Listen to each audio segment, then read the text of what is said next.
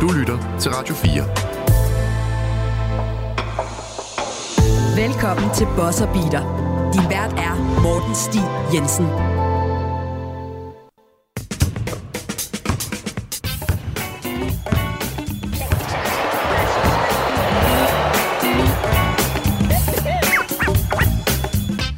Rigtig hjertelig velkommen til Buzzer Beater. Mit navn er Morten Stig Jensen, og i dag der skal vi snakke N B A All-Star, Doc Rivers, og øh, ja, så skal jeg faktisk lige huske det sidste. Terry Rozier. Terry Rozier. Flot. Det er en fantastisk start her på programmet, og det var min medvært Malte Arboe, der selvfølgelig kommer med øh, en assisterende hånd her til at starte programmet. Vi er vi var en halv minut inden, og allerede der går det galt. Fantastisk. Tak for hjælpen. Øh, det var så lidt morfar. Ja. Du bliver jo også ældre, Morten. Ved du hvad, det har været en, øh, en rigtig lang uge, og øh, der kommer, jeg, jeg sidder i trade deadline mode allerede, så øh, det, er, det, det er simpelthen, der er for mange navne, der florerer rundt lige nu. Og så synes Milwaukee Bucks, som vi jo selvfølgelig skal åbne med her også, lige at de skal smide endnu et, øh, et navn ind, for de fyrede jo Adrian Griffin, og så hyrede de Doc Rivers. Jeg tilgiver griner. Um, hvad var din reaktion, da du så, at det var Doc Rivers, der skulle gå ind og overtage den position i... Øh, altså på trænerbænken i Milwaukee. Jeg ville jo have lyst til at sige, at kom som chok. Men det gjorde det bare ikke. Nej. Altså fordi han er indbegrebet på at fejle opad. Øh, ja. Altså det, det er som om Doc Rivers han vandt øh, et mesterskab med Boston Celtics. Så var han øh, ret god med Clippers og gjorde det ligesom dem relevante. Øh, og så derfra, så er det som om han bare sådan har fået nogle fede gigs, hvor han har været sådan lidt, lidt middelmåde. Altså gjort sådan... Gjort det, som man kunne forvente, at en middelmåde træner ville gøre, men ikke, ikke taget dem til noget videre. Øh, og selvfølgelig skal han til Bucks nu, som jo øh, fortsætter med bare at have lidt mærkelige trænere fra tid til anden. Øh, så spændende er det, men øh, det er det jo faktisk ikke. Jeg, Nej, det, jeg synes det, faktisk, synes jeg, det, det er ikke. dårligt, og, ja. og jeg overgår det ikke. Altså sådan, det er endnu et Doc Rivers-hold, hvor man er sådan, måske bliver det den her gang, at han pludselig genopfinder den dybe tallerken, ja. Men det gør det jo ikke. Altså. Jeg, jeg sidder lidt med... Altså nu nævner du Clippers, og han gjorde det okay der, sådan, altså at gjorde dem relevante. Jeg, jeg synes jo faktisk mere, det var rosteren. Jeg synes jo faktisk, han fejlede igen og igen med egentlig at få den roster langt nok. Altså... Jo, men han stod jo også som ansigtet på den roster. Altså, det var ja, det ham, godt. Fordi de kom jo med, var det ikke Vinny Del Negro, de havde før det, hvor det bestemt heller ikke fungerede. Øhm, så det var som om med ham, så blev, øh, så blev Boston gode. Nej, ikke Boston, undskyld, Clippers. Clippers ja. øh, to skodhold alligevel. Øhm, men, men altså, det var ligesom med ham, de blev gode, og derfra så var det som om, at Doc Rivers, han var manden, du hyrede ja. ind, hvis du havde et godt hold, øh, der ikke skulle udvikle sig mere. Jeg har det lidt med Doc Rivers, sådan at han kunne være en fin A til B-træner, men det er jo ikke det, Milwaukee har brug for. De har ikke brug for at gå A til B, de har brug for at gå over the top. Mm. Og, og det er der, jeg nok tænker sådan lidt, at det, er det så rigtig, den rigtige hyring? En ting er, der er så meget potentiale i rosteren. Altså når du har Giannis Antetokounmpo, når du har Damian Lillard, altså prøv at høre, så er der altid en chance, til en vis grad. Men jeg kan heller ikke lade at tænke på det personlige element i det her. Doc Rivers er en person, der er kendt for at ikke tage så meget ansvar for sine handlinger, for sine sin, sin kamp-til-kamp-justeringer, og han har også en tendens til at kaste sine spillere ned under bussen. Det har vi set før, også med Ben Simmons, hvor at han fik spørgsmålet, kan Ben Simmons være en point guard på et mesterskabshold? Det ved jeg simpelthen ikke, siger han så. Hvor at, fair, altså det er ikke fordi, det er en forkert analyse, men det, det er din spiller, du står og snakker om. Det er en spiller, der er på din roster, som du står og, og og decideret snakker ned på et eller andet plan. Øhm, ja, og så på måden, han kommer ind til det her job, den, det kommer heller ikke sådan helt varm om hjertet, fordi han har jo faktisk været konsulent for Milwaukee. Så hvad har han gjort? Nej, jeg synes ikke, uh, Adrian Griffin skal være hans træner. Øj, er han blevet fyret nu? Jamen altså, jeg kan da godt påtage mig den rolle, hvis det... Altså, det lugter lidt væk.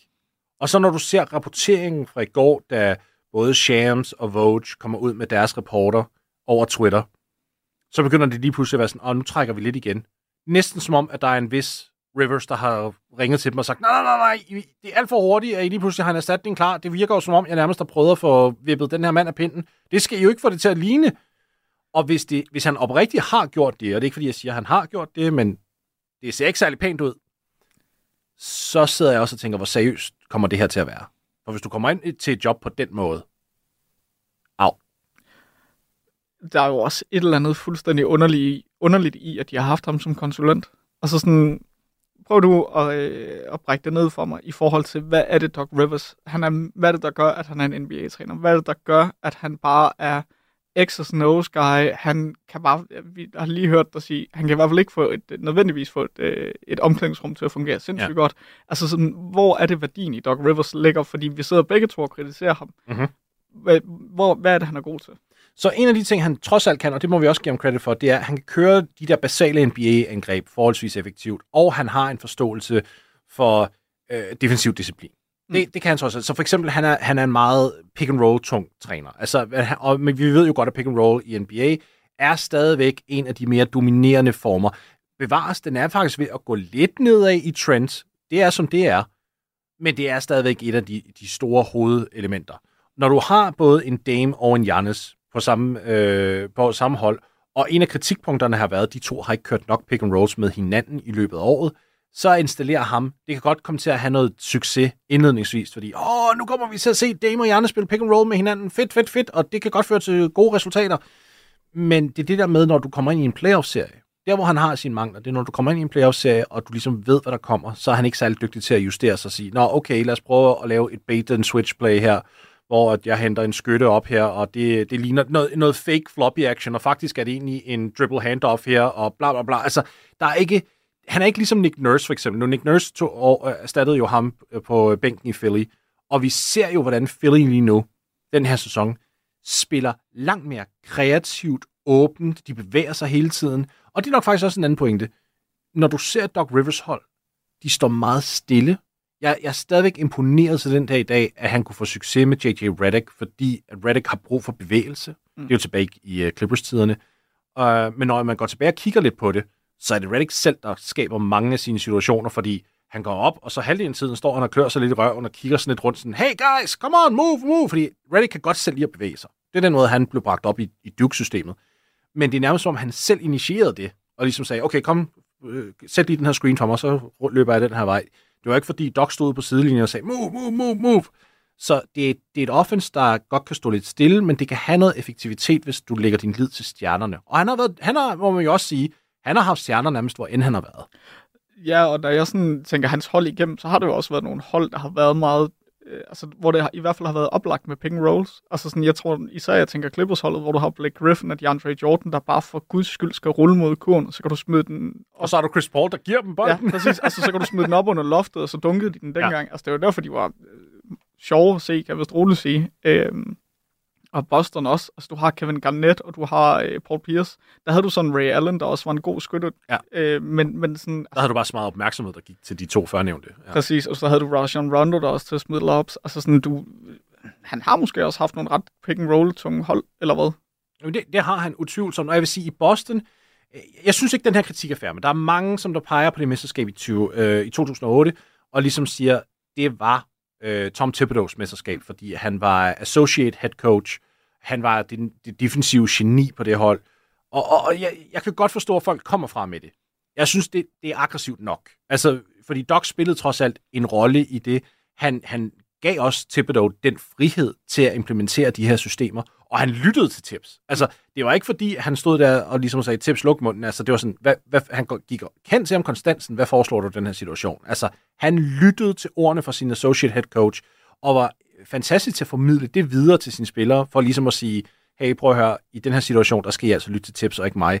Det er ikke altid, det sådan fungerer nemlig øh, på trænerbænkerne. Der er nogen, der ligesom, når de begynder at snakke med assistenttrænerne under kampene, så er der nogen cheftræner, der har det lidt stramt med det. Sådan, ah nej, det skal være på mig. Øhm, og det, det, det så vi, der, der så vi bare en, en anden Doc på det tidspunkt, der var mere åbensindet. Mm. Sidenhen er det gået lidt i sig selv. Han er også blevet ældre, han er i tresserne nu, han er blevet lidt mere stædig, tror jeg, og jeg tror også, at det, at det mesterskab, det er sat noget ego i gang, hvis jeg skal være helt ærlig. Jeg tror, han har en idé om sig selv, der er lidt højere, end, end hvad realiteten nok er. Det er det der med, når at egoet overstiger talentet en gang imellem. Det, det kan godt være problematisk. Så jeg, jeg tror, at... Ja, hvordan skal jeg sige det? Jeg tror, at Doc kan være en fin træner for dem resten af grundspillet. Resten af den her... Hvor meget er det så? niogtredive kampe, de har tilbage i grundspillet. Var det ikke treogfyrre, de har spillet? Nå, resten af grundspillet, den kan jeg gå med til ligesom at sige, der tror jeg, han kan, han kan være en fin tilføjelse. Det er slutspillet, jeg er bekymret for. Justeringerne, kreativiteten eller mangel på sammen. Hvordan ser de ud på assistenttrænersiden? Og så vil der være en der, hvor man kunne sige sådan, jamen, det her, det er en, Doc vil respektere, det her, det er en, han vil gå til, altså eller en øh, Thibodeau, eller er det mere sådan noget, øh, det her, det er for øh, Doc Rivers relativt ukendte typer, øh, som han i hvert fald ikke stoler på, fordi de ikke øh, har spillet i N B A, ligesom han selv har gjort. De har øh, Joe Prunty, som faktisk var meningen, han skulle overtage som interim G M, det nåede han vist slet ikke. Nu, kommer, nu skal vi lige se, inden om Doc bliver sat på plads, om man når får en kamp. Jeg har hørt rigtig gode ting om øh, Patrick Mutombo, som er assistant coach der. Øhm, Mutombo, det ja, er familiær eller, eller familie? Jeg er eller? rimelig overbevist om, at det faktisk er familie. Mm. Øhm, jeg, jeg er ikke hundrede, men, men det mener jeg, at jeg har hørt nogle ting om før. Ja, sorry. Ja. Men i hvert fald, jeg, der, det er et, et forholdsvis godt supporting cast på assistenttrænervinklen, han har der. Vin Baker, tidligere Buck, er der også. Og, og det er en, faktisk en fed historie. Nu går vi lige i en helt anden retning her, men øh, Baker var jo øh, en, en ret aggressiv alkoholiker i, i lang tid, i mange år. Vi, det var mens han spillede, og han er blevet, altså han har simpelthen samlet sit liv tilbage sammen, og nu sidder på en på, på trænerbænken i N B A. Jeg synes, det er en fantastisk historie, fordi han var, han var virkelig langt nede. Altså der var øh, mange folk i ligaen på et tidspunkt, der gik rundt og frygtede altså, det værste med ham, at, at man muligvis dagen efter en, en, en hård aften Øh, vil finde ham livløs på gulvet og sådan nogle ting. Altså, han, det, det er en, en ret fed historie, at han er kommet ovenpå igen og, og sidder her nu, øh, synes jeg. Så der er nogen, nogen der. Det, som jeg kan frygte, det er, hvad sker der så næste år? Fordi Doc kommer ind, han vil nok højst sandsynligt gerne implementere nogle ændringer og bygge sit eget team, så det kan godt være, at der er nogle af de her navne, der ryger. Stoler man så på, om det er det rigtige hold, han kan samle sig der på trænerbænken? I don't know. Er det, øh, spørger jeg rigtig, rigtig dumt, er det ligesom i fodbold, hvor trænere typisk samler det samme team? Altså, så, øh, det kan godt ske, ja. ja okay. Det kan godt. Har han sådan en øh, fast, øh, fast forankret del? Altså, nu ved jeg, Tips øh, og Doc fuldt meget i Boston. Ja, ja, derfra, det, så gik, det kan man ikke rigtig. Solo. Nej, men det er faktisk sjovt, at du øh, lige spørger om det, fordi der er lige kommet noget fra Adrian Wojnarowski fra E S P N. Skal vi se her. Og han skriver, one high-level assistant coach available and under consideration to rejoin Doc Rivers in Milwaukee. Dave Yeager, sources tell E S P N. Yeager, former head coach with Memphis and Sacramento, spent three seasons with Rivers in Philadelphia. Så der fik du nærmest dit svar. Ja, tak. Uh, Yeager har jeg faktisk glemt en lille smule om. Altså, der er nogle af de her trænere, som der faktisk er cheftræner et sted. Så går de hen og bliver assistenttræner et andet sted, og så er de ligesom ude af, af ens periferi. Men han er af kvalitet. Ja. Det kunne være spændende. Ja. Jamen altså, det er jo, jeg synes bare, det er interessant at høre, fordi jeg synes, det måske også på nogle punkter er en underbelyst side af N B A, det der med, hvor stor en effekt en mm. dygtig assistenttræner har. Øh, Becky Hammond, er det ikke, hun hedder? Øh, ja. Gamle Spurs-assistent, også, der efter sine også var øh, ufattelig dygtig. Øh, og det der med Mike Bulldozer. Jeg vil altid ham til at hedde Mike Bulldozer. Ja, Mike Bulldozer, han var jo assistenttræner i mange år i, i, i San Antonio, indtil ja. han så selv blev øh, cheftræner. Hvad var det, først i Atlanta, mener jeg? Ja, først i Atlanta. Ja, og han har jo været her i Danmark og spillet. Var det i Vejle? Eller ja, han spillede i Vejle. Ja. Øh, men, men det er et sjovt spørgsmål, fordi det, fordi det er ikke et, man kan svare hundrede procent på. Vi får jo kun en forholdsvis beskeden indsigt i, hvordan trænere fungerer. Det er jo, når de spiller kampe. Vi ser mm. dem jo ikke bag lukkede døre. Vi ser jo ikke der, dem til, til, når de har filmsessions. Vi ser dem ikke, når de har træning og sådan nogle ting. Så det er et rigtig godt spørgsmål. Jeg tror, der sker rigtig meget træning sådan væk fra banen. Jeg tror, assistenttræner især, de nu til dags er blevet mere øh, dedikeret til visse spillergrupper. Så det vil så sige, at du for eksempel har en skudtræner, som der arbejder med dine bedste skytter. Du har en, som der ligesom siger, okay, jeg skal fokusere lidt mere på playmaking, så jeg arbejder med alle guardsene, og så har du også nogle assistenttræner, hvor du får at vide, this is your guy. Altså, jeg er hundrede på, at der er nogle unge spillere i ligaen, som ved, at hvis de har et problem med et eller andet på banen, så har de en person, de skal kontakte, og det er ikke nødvendigvis head coach. Ja, så det er ikke ligesom man kender fra for eksempel N F L, hvor du har en, der står meget for det, eller der står udelukkende for det offensive, en, der står for det defensive, eller Her nogle tilfælde. Ja, nogle tilfælde. Ja, ja. I, nogle, I nogle tilfælde har du en slags, de hedder jo ikke offensive og defensive coordinators her, men, men du har helt sikkert øh, nogen, der specialiserer sig. Igen, øh, det der Tom Thibodeau eksempel i Boston ved siden af Doc Rivers, det var jo om noget en defensiv koordinator. Altså, han byggede jo hele det, øh, det defense op selv, ikke også? Ja. Øhm, men det, det er jo en, det er en sjov snak, fordi jeg synes jo en som Rivers, jeg, jeg, jeg frygter jo det personligheden, der mangler her. Det der med, at han ikke er villig til at påtage sig ansvar selv. Du skal først og fremmest være rigtig dygtig til at kommunikere.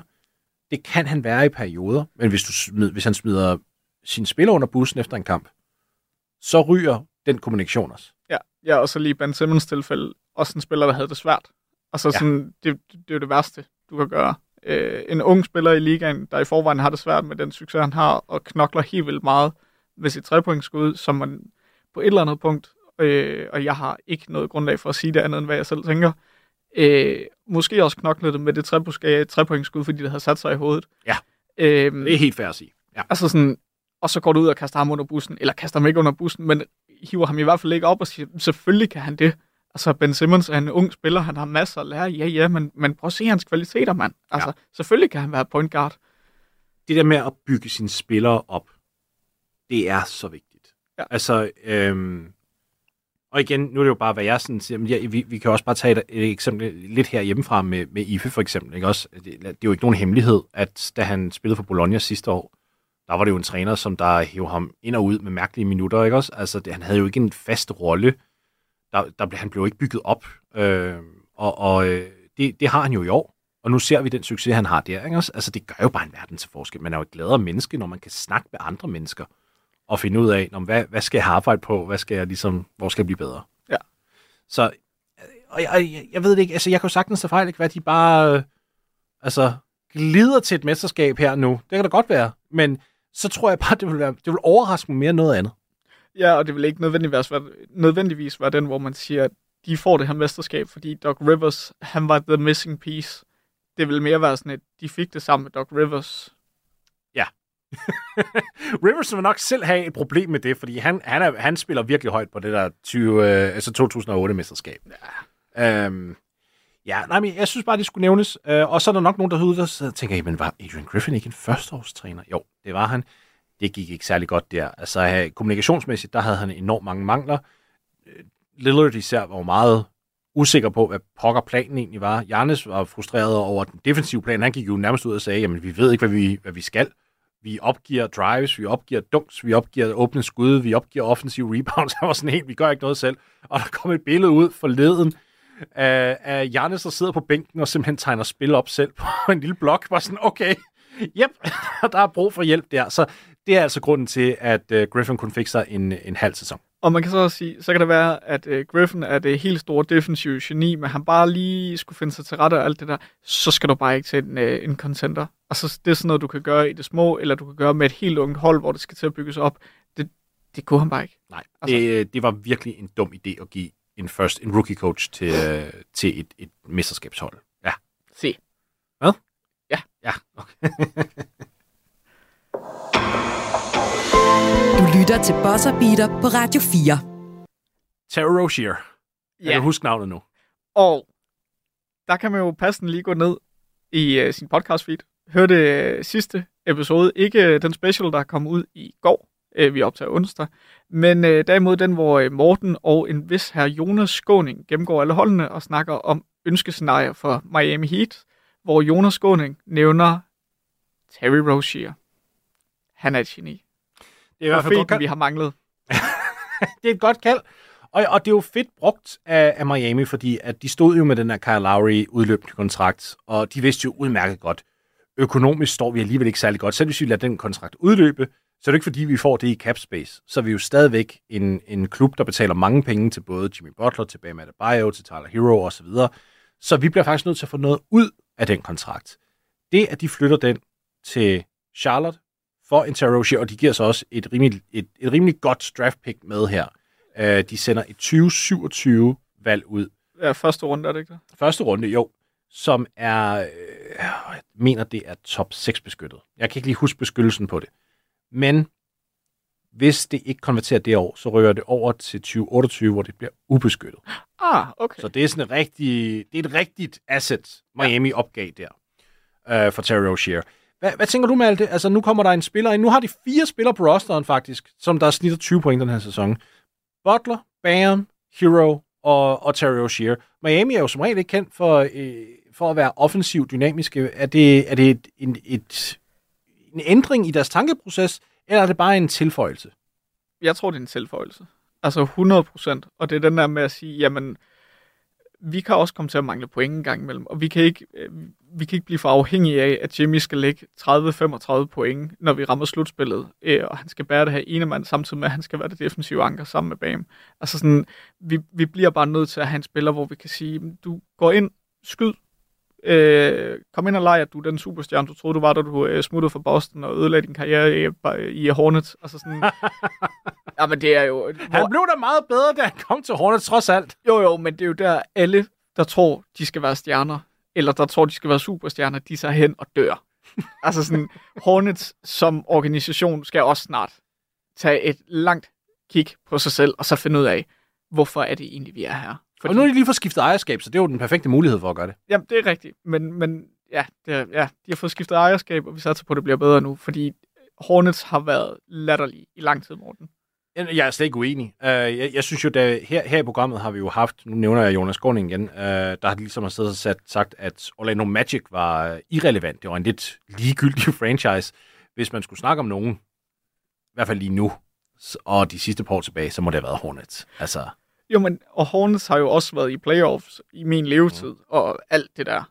Øh, også inden for de sidste par år, men de har jo aldrig været i playoffs på den der måde, hvor man tænkte, det her det er fordi, de er et godt hold. Mm. Det har jo altid været på den måde, hvor man tænkte, hold fast, hvor er East en skød øh, ja.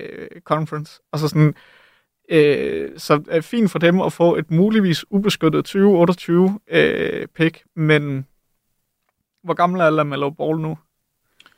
Jeg vil så sige toogtyve treogtyve. toogtyve treogtyve? Ja, ja, stadig møgung. Ja, okay, så stadig møgung, ja. Ja, han, han er jo, han er, hans kontraktforlængelse træder jo først i kraft her til sommer, altså han, det er hans fjerde sæson. Ja, så det vil sige, at vi har øh, fireogtyve draften i år, femogtyve, seksogtyve, syvogtyve, otteogtyve. Ja, jo, og de kan selvfølgelig flygte. Ja. Jo, jeg du kan sidder ikke... og prøver at tænke lidt fremad. Ja, ja, jeg prøver at tænke fremad for ja. ligesom at se, hvad det er for dem. Altså, så ved jeg, at de har en udløbende, de har udløbende kontrakt i Kyle Lowry, det kan man jo altid bruge lige for tiden i N B A. Ja, så, så deres plan er jo et med det, bare lige ja. så vi får dækket det. Det er, de har nemlig også en udløbende kontrakt i Gordon Hayward, og tilsammen er det over enogtres millioner i udløbende penge. Det, de gerne vil, det er, at de vil gerne påtage sig rigtig dårlige kontrakter. Og så, i, fordi så er der hold, der vil betale for, at de kontrakter bliver givet over. Så de vil helst sige, jamen lad os få, få Jordan Poole ind på holdet, fordi han har fire år tilbage på sin kontrakt, men Washington skal bare lige give os et par first rounders, for at vi egentlig gør det, for eksempel. Ja, så det er dem, der har kastet sig ud i den helt store rebuilding process ja. igen igen. I, ja, med, dog med LaMelo som, altså, kan man sige startplug, ikke også? De, de mangler ikke deres stjerne. Nej, nej, nej. Det, ja. De har ham, men... Har de også ham om fire år? Ja, det vil de nok have. Øh, spørgsmålet er jo så bare om...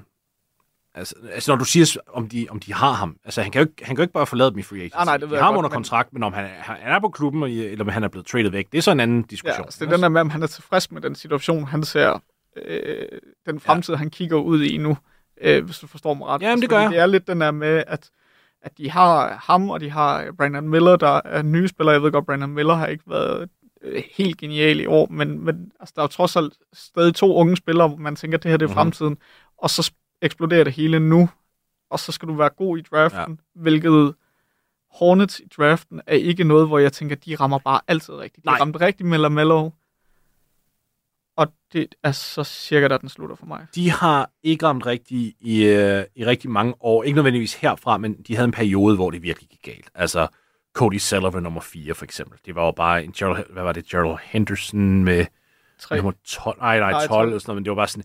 Der, der har bare været så mange sådan nogle eksempler, hvor at, at de vælger nogen forholdsvis højt, og det var udelukkende på basis af, at de kommer fra nogle gode college-programmer.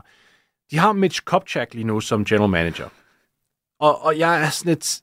Med det nye ejerskab, jeg vil slet ikke have lavet ham gå ind til en trade deadline her. Jeg vil, jeg vil ligesom have sagt, okay, vi skal til at rydde alt. Altså alt. Hele front office, hele coaching staff. Altså, det er Steve Cliffords anden go-around også med det her hold. Han var lige væk i fire sæsoner eller sådan noget, så kom han tilbage igen. Jeg var bare sådan, det er totalt uinspirerende. Altså, det var jo sådan et hold, der kunne have taget Griffin på et eller andet punkt. Ja, ja. Altså, fordi, og givet, det, givet ham en chance. Givet ham en chance og været sådan, hvor du var, genopfind øh, pick and rollen for os, hvis det er det, du har lyst til. Altså sådan, jeg tror bare, jeg synes, det er en, jeg synes, det er en god trade for Miami, men det er også en trade for mig, der gør, at jeg kigger på Hornets og tænker, øh, altså, ja. man kan jo ikke rebuild altid. Det mest triste med Hornets, som man tænker over det, det var, da de var allermest interessante, det var nærmest i starten af den franchise. Fordi det var der, de havde Larry Johnson, Alonzo Mourning, Moxie Bogues, Kendall Gill, alle dem her. Det var der, de var mest spændende og interessante. Så det vil så sige, at de havde en fantastisk start på deres franchise. Og så gik det bare sådan lidt ud i vandet. Der var også en enkelt sæson, hvor de var spændende, men det var simpelthen, fordi de var så pivringe, at de tabte alt, hvad de gjorde ved. Og det var også, da de var Bobcats der. Ja, Bobcats. Ja, ja. Hvad var det, de gik der? De havde en, de havde en winning procent på... Var det ti komma seks? Ja, det har, ej, det har været, men, det har været men, hårdt. Ja, og, og jeg ved godt, det er forkert, men jeg skærer dem jo også ind under den der Bobcats-periode på et eller andet punkt. Med... Nej, nej, det, det, er, det er et led af dem. Ja, det altså, er et det... led af dem, det ved jeg godt, men ja. Så rebrander man, eller genbrander man sig som Hornets, og så ja. Er det ny start og ny franchise, alt det der, men... Nej, det er det ikke. Nej, nej. Det, det, du går tilbage til de gamle rekorder, det er jo det. Så, så da, da, da, de, de Hornets gik, tog jo til New Orleans på et tidspunkt også. Ja.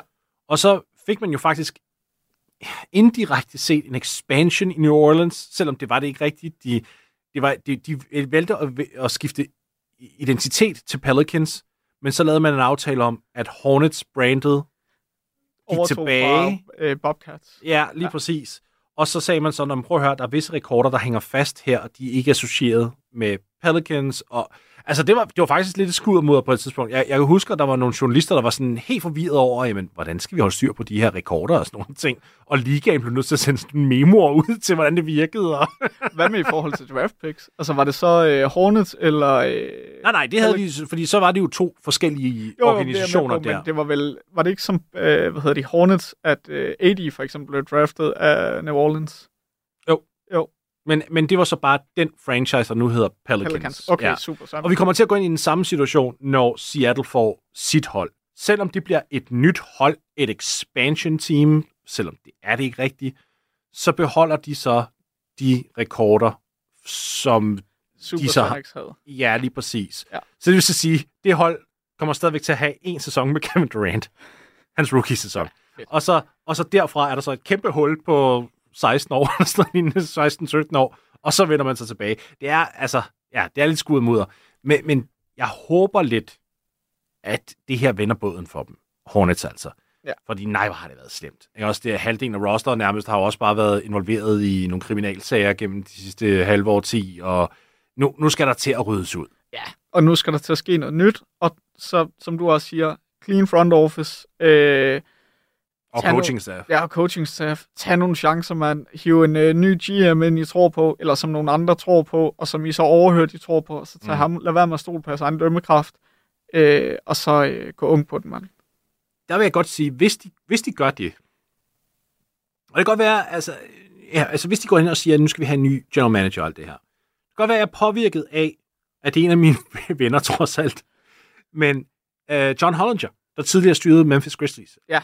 Ja. Jeg, jeg kan altså godt lide måden, han tænker på. På ret, på ret mange områder. Den, alle har travlt online med at gå grin med ham, fordi han gav Chandler Parsons den der kæmpe kontrakt i sin tid. Men jeg kunne godt lide de små elementer, han ligesom opdagede, mens han var uh, president of basketball operations for Memphis.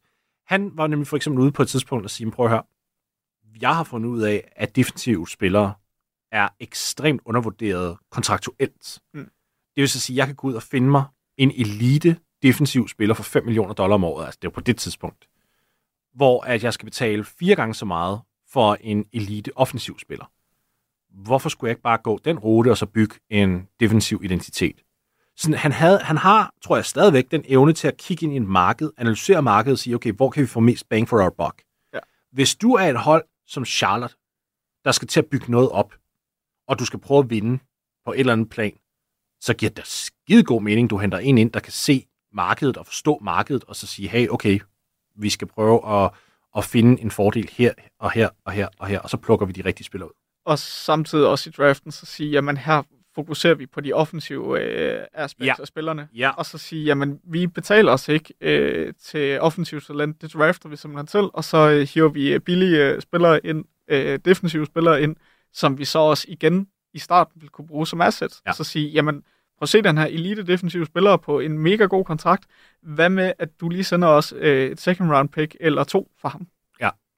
en rigtig god måde sådan at, at skabe sig kontinuerlige aktiver på, ved at blive ved med at finde spillere på markedet på den måde, og så sende dem videre. Fordi jeg tror også, vi bliver nødt til at anerkende, vi, vi, spil, vi ser en liga lige nu, hvor hvis du kun kan spille defensivt, så kan du heller ikke få solide minutter, fordi så er du bare et minus. Mm. Og vi begynder også at se det samme med kun offensive spillere, hvis ikke de kan aflevere i det mindste. Hvis det er spillere, der ikke kan aflevere, som kun kan score og kun kan sættes op, og de kan ikke gøre noget som helst defensivt, jamen så er det heller ikke særlig mange penge, de får på, på bøgerne efterfølgende. Så, men det er i hvert fald bare mit take. Jeg synes, det kunne være ja. interessant med, med Hollinger, fordi jeg tror, du har brug for, som en, en organisation, der er i et lille marked, så skal du kunne være i stand til at, at læse de her market deficiencies. Jo, og jeg tror også, som organisation, du har brug for at kunne vise på øh, fremtidige superstjerner, hey, vi, vi kender markedet, ja. og vi, vi forstår os på at bygge et hold op, vi forstår os på at, og, øh, og, hvad hedder det, og, øh, at ramme guld, når vi går ud i free agency. Ja.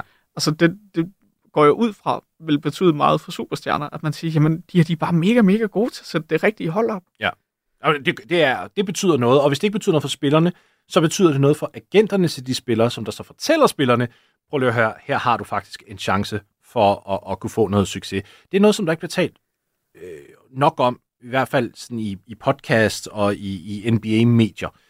Det er agenterne. De er faktisk ret dygtige til at ligesom skulle kigge på helheden af de her N B A-roster. Det er ikke bare, what's my guy getting? Altså, det er sådan noget med, lad os lige prøve at se på, hvad de har gjort de sidste par år. Stoler jeg på, at det her hold kan bære my guy? Eller ved jeg faktisk, eller frygter jeg, at hvis jeg sender my guy herover, så bliver han faktisk reduceret, og så mister han sin markedsværdi. Altså, agenter bliver nødt til at tænke på de måder, og det, jeg snakker med en del, med dem, en, en del af dem, og, og den måde, de har sådan en heliocentric radar ude på alt, der er jeg faktisk ret imponeret. Så, øh, så det er noget, man lige skal sådan have Men, med i senden, tror jeg. Vi har, fuldt, vi har glemt at dække den fra Miamis side af. Hvad, hvad er din uh, vurdering for Miami? De bliver hurtigere, og det er jeg rigtig glad for. Altså, nu får de lidt mere øh, skub i det hele. Og, og jeg synes, du kommer ind på det rigtige. Det der med, at du behøves ikke nu i, i playoffs at lade alt køre gennem Jimmy.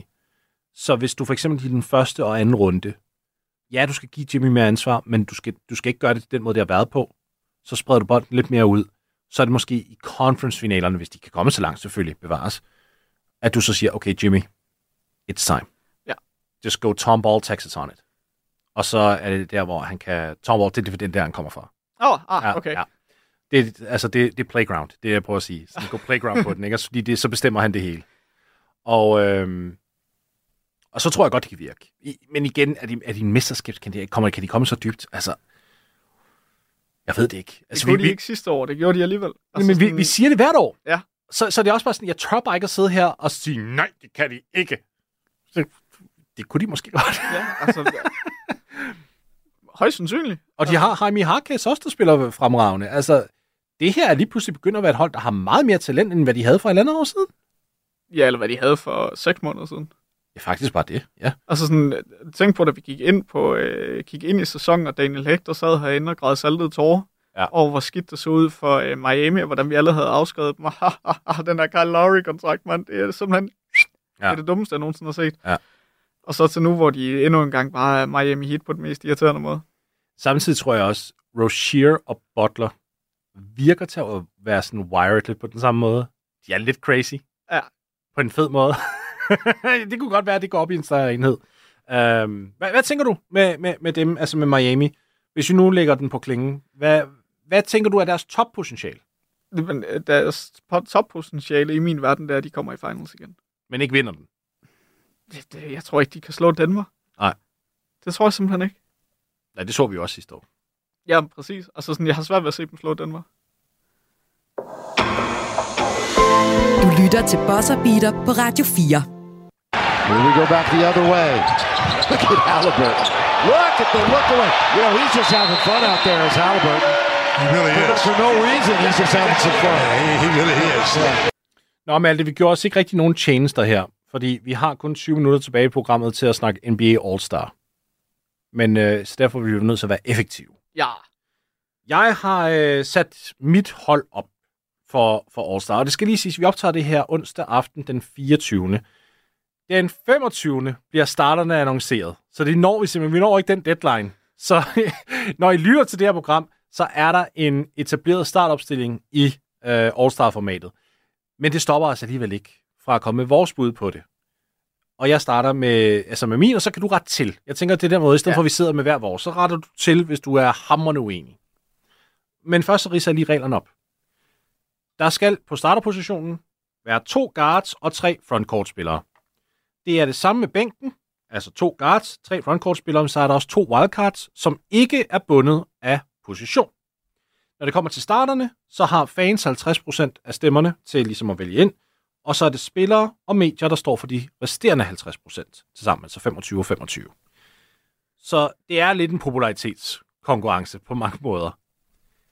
Jeg, jeg læser min startopstilling i East først, og så må du fortælle mig, om jeg er helt ved siden af. Joel Embiid, Giannis Antetokounmpo og Jason Tatum på de tre frontcourtspladser. Tyrese Haliburton og Tyrese Maxey, simpelthen en Tyrese-tvillingparring i, øh, på guard-positionerne.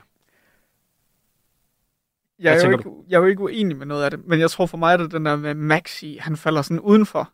Altså, han falder sådan forbi de andre, fordi han er stadig så ny på et eller andet punkt for ja. mig. Altså, han er ny på mine radar, øh, i forhold til, at man har været vant til det. Altid har været spiller, man kendte ud og ind, og man vidste lige præcis, hvad man fik. Og sådan, det siger også noget om, hvor mange år siden det er, at jeg sidst sådan for alvor har givet en F i forhold til All-Star Weekend. Ja. Men sådan, altså, man er bare vant til det superstjerne, superstjerne, superstjerne, ja. superstjerne. Og så Tyrese Maxey, der man sådan, men jo ikke rigtig en superstjerne, men en stjerne. Eller er Ej, han? Altså, var hammerende dygtig sidste år over tyve point, og så nu der er det seksogtyve point, syv assists, fire rebounds, altså, jeg synes, at det går ret godt. Ja, og det der problemet, der opstår for mig, det er, jeg kan simpelthen ikke se, hvem man skulle bytte ham ud med. Altså sådan... Det er jeg glad for, du siger, fordi, hvad, hvad så, fordi jeg, jeg tror, der er mange, der vil sige, hvad med Donovan Mitchell? Jo, men det er bare ikke, har bare ikke været lige så god. Altså, det, det er helt øh, kort og kontant min ja. sådan, vurdering af det her. Skulle jeg starte et hold i dag, hvem vil jeg, hvad, hvem vil jeg så helst have? Tyrese Maxey eller Donovan Mitchell? Så tager du Mitchell. Nej, undskyld, Maxey selvfølgelig. Jeg tager Maxey. Altså, jeg vil tage Donovan Mitchell uh, for name value, men, men Maxey er jo den bedre spiller, ja. sådan som jeg ser det. Så det lyder faktisk som om, der ikke er særlig meget uenighed der. Nej. Nej. Jeg vil sige, det var også forholdsvis nemt med East Frontcourt. ja. Altså. Det var det også med West, for den kørte vi jo øh, semi-meget sammen. Der sagde vi det i hvert fald på, i, øh, i munden på hinanden. Ja, der var, der, var, der var lidt uenighed omkring en Laker, men det kommer vi til, når vi går ja. over til, til, til Vest. Så på bænken, og igen, der er det også to guards, tre frontcourts, og så to wildcards, hvor position ikke er, øh, betyder noget som helst. Der har jeg på de tre frontcourtpladser Bam Adebayo, Jimmy Butler og Jaylen Brown. Ja. Ja? Ja. Ja. Du accepterer, at der er en, en Celtic der. Det er jeg næsten ikke imponeret over. Det går helt ondt på dig, kan jeg se. Ja. Og så to Miami Heat-spillere. Den havde jeg det faktisk lidt stramt med. Ja. Bare sådan lidt to, to Miami-spillere, fordi altså fireogtyve nitten, det er jo ikke fordi, de sådan buldrer afsted, men jeg har bare svært ved at se, hvordan man ikke kan nævne dem. Ja, og de er bare dygtige begge to. Det er altså de. Sådan, de. De er bare bundsolide. Og Bam vil jeg nok argumentere for at spille det bedste basketball i sin karriere. Ja. Så, så det er sådan lidt, og han har været en all-star før, og sådan, ja, ja, ja, altså, jeg følte bare, følte det var forkert, han ikke var med. Ja, altså det ville vel på et eller andet punkt lidt være ham, Siakam, man diskuterede, men ja. Men ikke dem begge to. Nej, altså så skulle man have Siakam nede ved, ved, ved wildcardsene, og dem kommer vi jo så til øh, her lige om lidt. Så de to guardpladser, der har jeg Lillard og Jalen Brunson. Ja. Ja. Jalen Brunson har været øh, sublim igen i år. Og du er stadigvæk ikke uenig med noget som helst. Hvad fanden sker?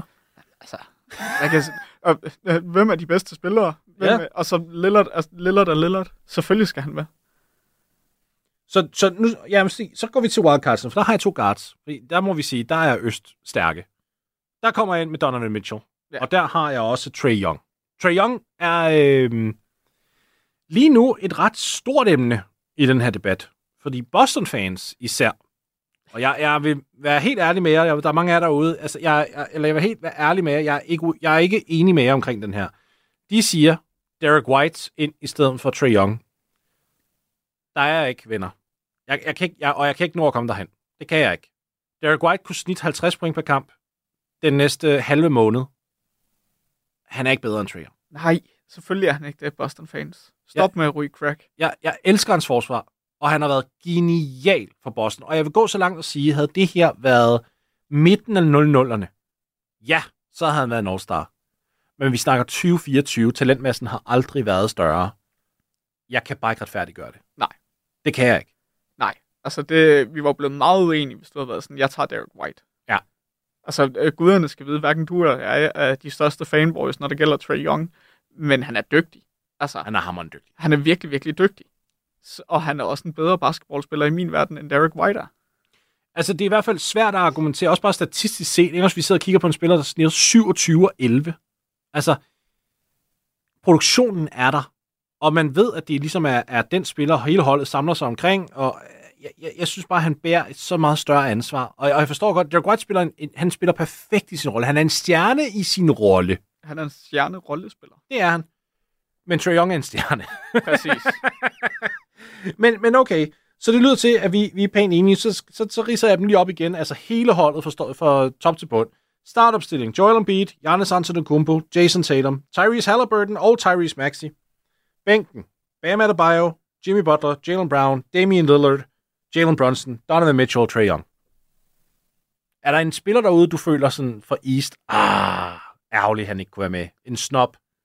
Nej. Ikke, øh, ikke umiddelbart. Du nævnte Banchero tidligere. Det var ikke en... Øh...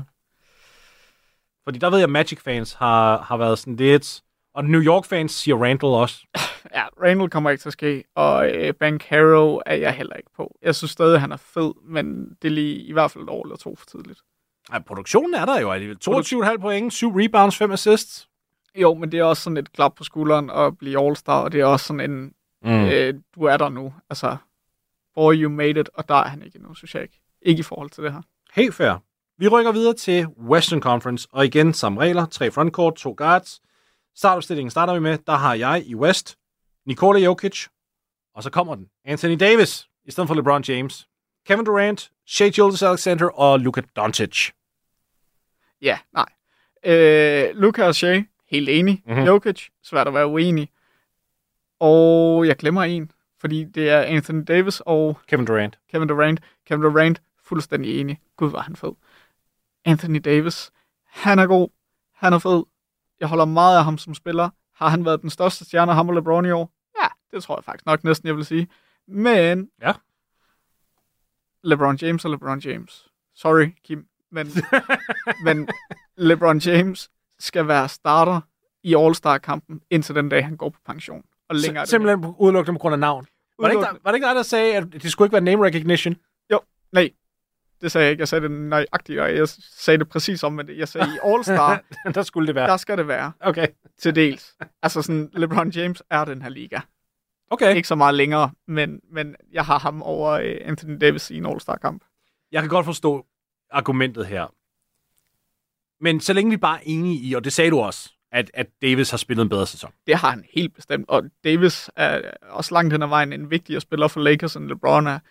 Det bliver vi aldrig nogensinde uenige om. Men LeBron, All-Star-kamp, der vil jeg se LeBron.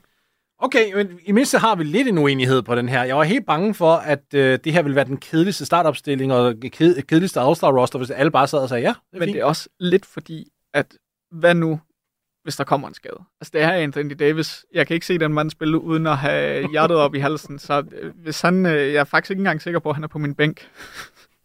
Selvfølgelig er han det. Altså, det, det er jo noget, der tit sker. At der kommer skader, og så er det jo øh, kommissær Adam Silver, der går ind og vælger en, øh, en afløser. Ja. Vi skal til, til bænken her, og vi starter med de øh, tre frontcourt-spillere, og der har jeg jo selvfølgelig LeBron som min nummer et her. Øh, Nå, har du alligevel det? Jeg har jeg trods alt. Det er jeg faktisk lidt i chok over, din hater. Så har jeg Kawhi Leonard, og så har jeg Karl Anthony Towns. Fordi jeg synes, når man har altså, det, det bedste hold i, øh, i, i, i Vest, lige nu i hvert fald, så bliver man nødt til at have mere end en All-Star, så kan jeg nok også ligesom spoile, at en af mine wildcards, det er... Rudy Gobert. Præcis. På guardpladserne, inden vi kommer til wildcards, der har jeg De'Aaron Fox og Stephen Curry. Ja. Yeah. Der er jo nok nogen, der vil sige, hvorfor Steph? Når at det, den klub er i shambles på den måde. Fordi Steph er en all-star-spiller. Steph er Steph. Det er han, lidt den samme som LeBron ja, og LeBron. Altså sådan, sådan altså, har jeg det virkelig. Når jeg lukker ja. øjnene og tænker all-star, så ser jeg Steph for mig. Og så de to wildcards, jeg har, det er Devin Booker og Anthony Edwards. Så to All-Stars øh, til Minnesota Timberwolves. Overvej lige, at vi sidder her, og Devin Booker er et wildcard. Ja. Altså, du kan selvfølgelig godt argumentere ham over De'Aaron Fox og Stephen Curry, men så er det en af de to, der burde være wildcards. Præcis. Altså, det er sådan, prøv at tænke over, hvor stacked West er i forhold til spillere. Ej, men det, det er... Det er så absurd, at sådan en spiller skal, skal ind som wildcard. Og igen, så er der nok nogen, der siger, ah, men Fox. Fox er nok ham, jeg vil smide som wildcard. Okay, det, det er helt i orden. Men så skal man bare forstå, hvis det er De'Aaron Fox, man smider som wildcard, så er det en spiller, der scorer syvogtyve komma fem point per kamp, fem komma fem assist, fire plus rebounds, halvanden steal, niogtredive for træeren, og rigtig solidt forsvar. Og sådan, det, er ikke, det burde ikke i nogle normale år være en, et wildcard-spiller, men det er bare der, vi er. Er der, er der noget, du vil ændre på her, Malte? Der er ikke noget, jeg vil ændre på, men der er nogle spillere, der er sådan sjovere at tænke over, man har ude. Jamen, go for it. Altså sådan Kyrie Irving på et eller andet punkt. Igen, name recognition og sådan en rigtig all-star-spiller, fordi han spiller, som han gør. Ja. Jeg synes ikke, han skal med. Men det er, sådan, det er bare sjovt at, at tænke på, at han pludselig er ude af den der kategori, hvor man siger, ham her, han er en all-star mm. de næste ti år. Øh, så er der Lauri Markkanen. Ja. Ham diskuterede vi lidt inden. Ja, den, gør, den gjorde ondt. Det godt gjorde ondt. Ja, det gjorde det, men... En høj finde, der spiller i Utah Jazz. Det er O S A, ikke All-Star, vel? Du kan godt selv høre det. Altså sådan, jamen, det er jo også det All-Star på et eller andet punkt, er, at det skal gerne være sådan lidt, øh, ja, nu bruger jeg det rigtige trælsord, det skal gerne være sådan lidt sexy, og det er Lauri Markkanen på sin egen måde, okay. Men det er ikke All-Star-måden. Okay, godt. Så sætter vi jo gang i den debat, vi snakkede om inden, øh, som vi skal i gang i, og det er, burde All-Star faktisk bare være show? Og det er showspillere, man skal hive ind. Ja. Øh, vil du lige prøve øh, hurtigt at tage lytterne med ind i den ja. øh, ikke-diskussion, godt. Vi havde tidligere? Det vil jeg meget gerne. Så, så det, det som... som ah, vi, vi snakkede om det her inden, og det... Jeg havde haft en tanke. Bare sådan lidt løst. Det er ikke noget... Det er ikke, fordi jeg synes det her nødvendigvis. Men det er det her med... All-Star-kampen betyder alligevel ikke noget som helst. Det er en showkamp. Det er blevet en børnekamp. Det er ikke noget for voksne overhovedet. Det er noget, hvor man tager ungerne foran skærmen og siger, prøv lige at se her. De hopper og skyder lange træer, der er ingen forsvar, og der er ikke noget intensitet overhovedet. Det er også derfor, jeg ikke kan forstå, at de ligger den så sent om aftenen. Altså, det er alligevel en søndag. Læg den dog klokken, hvad ved jeg, otte dansk tid, eller et eller andet sådan noget. Altså, europæisk tid, fordi det er alligevel der, hvor børnene skal være op for at se den. Altså, det er en børnekamp. Og så hvis det er den måde, man angriber det på, hvorfor så ikke bare fokusere på alle de der spillere, der har en spillestil, der er vanvittig og imponerende og... inspirerende. Så det er nærmest Luca, Wemby og øh, hvem er de højtfløje? Altså Zion Williamson og alle dem der. Så får dem ind i stedet for. Alperen Şengün, for grund af, at han bare kan lave de sygeste afleveringer for, som en center. Ikke også? Altså, burde man hellere gøre det? Du har nævnt folk, der er gode til at afleveringer. Altså sådan, skal vi sige, sådan skill-spillere. Ja. De har en... Øh, hvad hedder det? De har jo deres egen konkurrence om lørdagen. Så nævnte du Zion Williamson, ja. Fordi... Han kan dunke og højt flyvende, ja. Og Wemby og alt det der. De har bare konkurrencerne dagen før. Jeg kan godt se, hvor du kommer fra med det, men det skal også være den der idé om, at, at det er de bedste spillere, vi ser. Mm-hmm. Altså, at det er dine all-N B A-teams, der spiller imod hinanden. Det er det selvfølgelig ikke, men på et eller andet punkt skal det også være de bedste spillere. Og det skal være ideen om, at der kan sidde en eller anden øh, dum skandinav dagen efter og se genudsendelsen og være sådan, wow, ham der, han er godt nok dygtig. Altså sådan, ingen forsvar, men nej, hvor er han dygtig. Ja, altså sådan på den måde, at man bliver betaget af det på ja. Den måde, og så går der et par uger, og så ser man et klip af ham på YouTube, hvor han spiller en eller anden kamp, lad os sige mod øh, Los Angeles Lakers, eller noget af den stil, og man så siger, gud ja, det, det er ham der igen, jeg så i All-Star-kampen. Ja. Ej, hvor er han alt dominerende. Og det ser du bare ikke med en spiller, der måske udelukkende er sjov, eller som du kender fra Dunk Contest. Jeg tror... Ham Evans fra Utah Jazz, der var med for et år siden. Jeremy Evans, ja. Jeremy Evans, han dukker altid op ind i mit hoved, når jeg tænker på Dunk Contest, fordi han var så atletisk. Og jeg kan lige så tydeligt huske en ung Malte Lauritsen, der sidder og googler løs for at finde ud af, hvem han er, og hvor dygtig han er, og ja. Se, hvor mange point han scorer. Han spiller to minutter per kamp, og det er sådan noget garbage time, og han ser ikke bolden, og der er ingen, der afleverer til ham, og så en gang i kvartalet, så kom der et eller andet sindssygt dunk fra ham. Og de spillere, de kan få lov til at leve i Dunk Contest. Ja. Men det er jo bare det der med, at kampen er blevet på alle måder lidt lige, altså ligegyldig. Jo, men det har den jo nærmest altid været. Ikke, delvist. Altså... Jeg synes, der var mere sådan competitive edge. Til, altså, jeg, jeg, og du kender mig, jeg er ikke en af de der nineties hats, der sidder der og siger, alt var bedre i halvfemserne. Men All-Star-kampen, det tør jeg faktisk godt sige. Der var, der var, All-Star-kampen var bedre i firserne, halvfemserne og i starten af nullerne. Ja, så tyve til tredive år tilbage, der var den bedre. Ja, men det er rigtigt. Men den er jo kun, altså, den er jo kun gået en vej. Det er det samme, når vi sidder og kæfter op om, at vi super gerne vil have, at de går tilbage til at spille i deres egne holdtrøjer. Ja. Altså sådan, det var det fedeste i verden. Men det er også det fedeste i verden, fordi vi husker det som det fedeste i verden. Vi husker det fra dengang, hvor i hvert fald langt størstedelen af os, der er undtaget. Vi sad og så All-Star-kampen, eller så klip fra All-Star-kampen, og var sådan, gud, det her, det er, det er intenst, og det er fedt, og det er mm. alt det der. Altså sådan, vi så det bare på et andet punkt dengang, hvor nu ser vi N B A på en helt anden måde. Ja. Altså, jeg tror altid, lakmustesten for mig i forhold til, hvorvidt man kan lide N B A, eller ej, det var i gamle dage, kan du lide at se San Antonio Spurs spille, eller kan du ikke lide at se dem spille? Fordi hvis du kan lide at se dem spille, så kan du godt lide god, fundamental basket, hvor et hold bare sådan flytter den stille og roligt rundt, og alting handler, jeg skulle så sige om trekanter, men det er en anden klub, der havde den, men sådan det der med, at, at, at der var bare sådan noget fundamentalt kedeligt i at se dem spille. Jeg kan huske, der var sådan en opgørelse på et tidspunkt, hvor de halvvejs i sæsonen, øh, Clippers havde sådan noget halvfems lobs, eller alley-oops øh, kastet, eller forsøgt, øh, og Spurs havde en eller to. Det lyder i hvert fald som dem. Ja. Men, men alligevel, så, så for mig at se, så var det, jeg synes jo aldrig, at Clippers var specielt spændende at se på, af mange årsager. Det var nemlig, de søgte det op alt for meget. Ja, ja, lige præcis. Ja. Men, men hvis du lige begynder at følge med mm. i N B A i den periode, så er det det fedeste. Jamen, altså, det hvis jeg skal rigtigt. nævne for dig et af de bedste, fedeste spil, jeg kan huske, jeg har set, ja. så var det dengang, jeg ikke selv kunne se N B A, men det var de der klip på YouTube, og jeg var lige mm. begyndt at følge med, og det er en eller anden dum All-Star-kamp. Jeg tror, det er sådan noget syv otte stykker. Det er den, hvor Shaq og øh, LeBron James, de danser ude ja. i... Ja. Ja. I den kamp, der er der sådan et double-up, hvor den ene spiller kaster den op til den anden, som så kaster den videre op, øh, og så er der en, der kommer og dunker på den. Og jeg kan huske, jeg så det, og jeg var sådan, hvordan kan det her være fjerdepladsen på top ti-listen? Altså sådan, jeg fattede det ikke, fordi det var, det var så ude af den her verden, og ja. det er jo den oplevelse, man skal have, men man skal have den oplevelse med de bedste spillere, der er i ligaen, og ikke de der showspillere, Jeremy Evans-type. Okay, fint. Så, så kan man jo så sige, at det er så noget, der inspirerer dig, eller inspirerer unge spillere, hvis det er fire fem spillere, der står og tager skud fra midten af? Nej, det synes jeg ikke, men det er også, fordi jeg synes, skud fra midten er kedelige. Ja. Men det tror jeg også. Jeg, jeg, jeg, hvis det bare var sådan en dunkfest, okay, ved du hvad, det kunne du faktisk godt sælge mig på. Fordi det netop, så ser du ligesom den atletiske formåen og alt det der. Men hvis der er en eller anden spiller, der går ind og siger, jeg skal tage tredive træer, og så rammer han syv, sådan lidt, det kan du finde en local guy back in the gym, der også kan. Ja. Jeg er jo helt enig, og det er jo bare noget med, at man godt kunne tænke sig, at spille ja. måske ændrer sig lidt mere, og nu bliver vi sådan lidt... Alting var bedre i ja. halvfemserne-agtige, men sådan måske se lidt flere de der sådan fra midten træer, og så lidt flere de der hold da fast, der har spring i ham, den unge mand. Så lad os gå tilbage til halvfjerdserne faktisk, med noget, fordi det er jo Indiana, som der hoster All-Star-kampen her i år.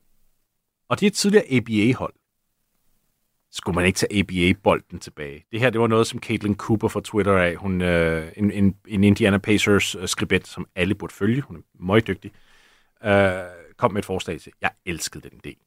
Sådan en homage til A B A. Fordi de Pacers spillede jo ja, der. Ja, jo, jeg synes, det var kun noget. Men det er også der, jeg godt, jeg virkelig synes, det er fedt, når de kommer til en by, og så bygger lidt på den historie, ja. der er i byen, eller den historie, der er for N B A i den by. Øh, lige udover, når det er Utah Jazz, så er det lidt træls, men, men sådan generelt synes jeg, det er fedt, når de kører på historien. Ja. Jeg, jeg, jeg, jeg synes i hvert fald, at det, den blev kun noget. Det der med en anden bold og sådan nogle ting. Øhm, Men lad os prøve at ridse All-Star øh, for West op. Det, det glemte vi helt at få gjort, bare lige sådan, så vi sikrer os.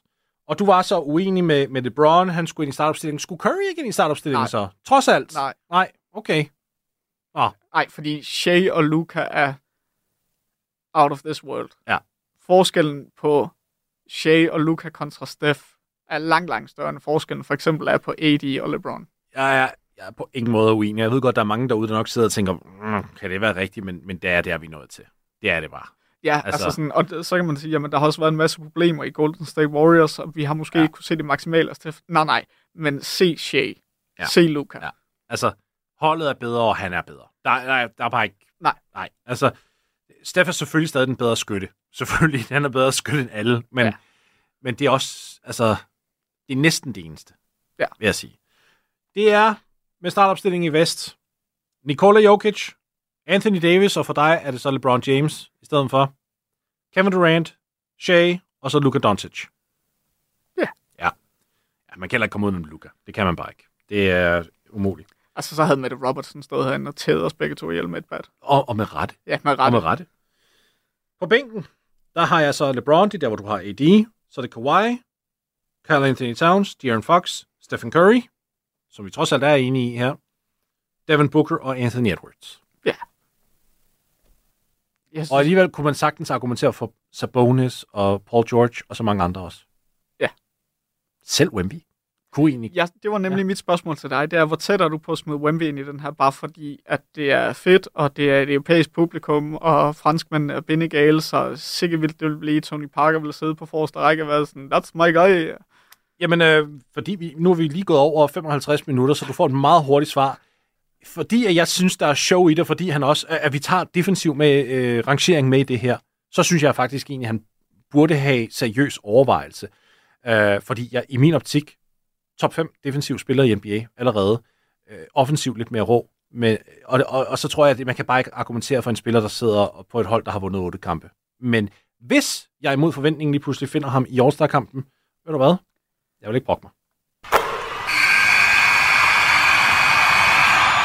Malte Arboe, tusind tak, fordi du var med her i dag, hvor vi gik igennem alle de her emner, og tusind tak for jer, der lyttede med. Indtil vi snakkes igen derude, så må I passe rigtig godt på jer selv. Ingen af det. Altså prøv at tage den omvendt, okay? Ja, ingen af ordene, jeg kan udtale, men... Uh... Uh, Schumer. Succession. Scientology. Swift. Tag det igen. Det gik ikke Swift, det der. Nej. Hver uge opdaterer Frederik Dirks Gottlieb og Mirko Reimer Elster, der får det vigtigste, vildeste og mest vanvittige fra Guds eget land i Only in America. Ingen af det. Schumer. Succession.